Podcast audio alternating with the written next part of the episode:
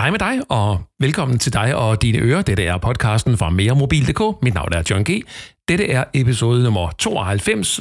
I den her episode, der vil jeg snakke om Sony Xperia 1 Mark III, den nyeste topmodel fra Sony. Og det er i et format, hvor jeg uden klip og afbrydelser osv., bare sådan fra hoften fortæller, hvad synes jeg om den her telefon, og de 5 minutter starter nu. Jeg står her med en telefon med 6,5 tommer skærm, og det øh, er det gode sted at starte, når vi skal snakke om Sony Xperia 1 Mark 3. Fordi skærmen er en 4K-skærm med en maksimal opdateringshastighed på 120 Hz. Sony de har her, hermed leveret verdens første 4K 120 Hz OLED-panel i en øh, smartphone. Det er da bemærkelsesværdigt. Det skal dog siges, at øh, det her 4K-opløsning ikke i forhold til øh, 120 Hz giver nogen mening, fordi man kører ikke 4K og 120 Hz på øh, samme tid. Så snart du aktiverer 4K-opløsningen via det, der hedder forfattertilstand, så går skærmopdateringshastigheden ned fra 120 til 60 Hz.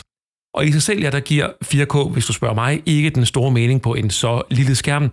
Det er selvfølgelig rart at kunne sige for Sony, at de har en 4K-skærm, øh, med den her øh, mulighed, men, men det er ikke noget, du skal købe telefonen på baggrund af i hvert fald.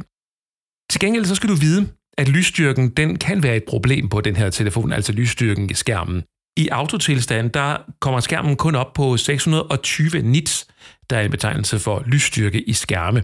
Og det er mindre end hvad vi ser på en Samsung Galaxy S21 Ultra, som piker på 1023 nits mens OnePlus 9 Pro den har 871, og iPhone 12 Pro Max har 822.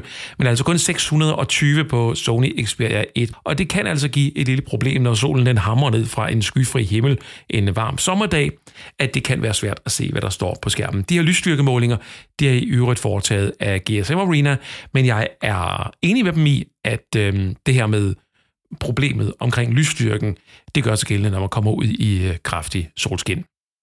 Telefonen kører på en Qualcomm Snapdragon 888-processor. Den leverer vældig meget høj ydelse, men den har også den ulempe, at den udvikler også rigtig meget varme, når man bruger den. Og det gør faktisk, at ved hård belastning, øh, der kan telefonen blive meget varm, og selv med medium belastning, ja, så kan telefonen blive så varm, at den føles ubehageligt varm. Det skal du lige øh, være opmærksom på, at øh, det, det kan være irriterende, hvis øh, man, man sidder der med sådan en halvlun telefon i, i hånden. Men øh, der er heldigvis gode ting. For eksempel kameraet. Sony har i den her telefon også deres helt unikke to-punkts kameraopløser. Tryk halvt ned, så fokuserer du, og helt ned, ja, så skyder du billedet med den her øh, kameraknap. Og det kan lyde banalt, men det at have en knap til at skyde billeder med, er slet ikke så dårligt endda. Jeg synes, det har været en kæmpe gevinst igen at få en telefon i hånden med en fysisk knap, når man lynhurtigt skal tage et billede. Og så har Sony også tweaked rundt i kamerasoftwaren, således at det ikke er en standard app til øh, øh, den, det almindelige brug på den ene side, og så en professionel foto-app på den anden side, altså to forskellige kamera-apps, sådan som Sony tidligere har gjort det. Denne gang er det hele samlet i én app, og det er en rigtig god idé. Den starter op i en basisfunktion, hvor kameraet ligner rigtig meget det, du kender fra andre smartphone-kameraer, mens Auto Mode minder om, hvad du finder på et uh, kamera. Og man kan tydeligt se, at Sony er inspireret af deres øh, Alpha-kamera-serie. Alt i alt en rigtig, rigtig god kameraoplevelse. Det er der bestemt ikke nogen tvivl om. Det bedste ved kameraet er, at det er lynhurtigt til at få billedet i kassen, og det er lynhurtigt klar til næste motiv. Og selv når du så billeder, hvor der både er mørke og lyse områder, ja, så formår kameraet, synes jeg, at balancere de to lysområder ganske fornuftigt. Der er også en øh, professionel, eller mere professionel videooptagemulighed, der hedder Cinema Pro i telefonen.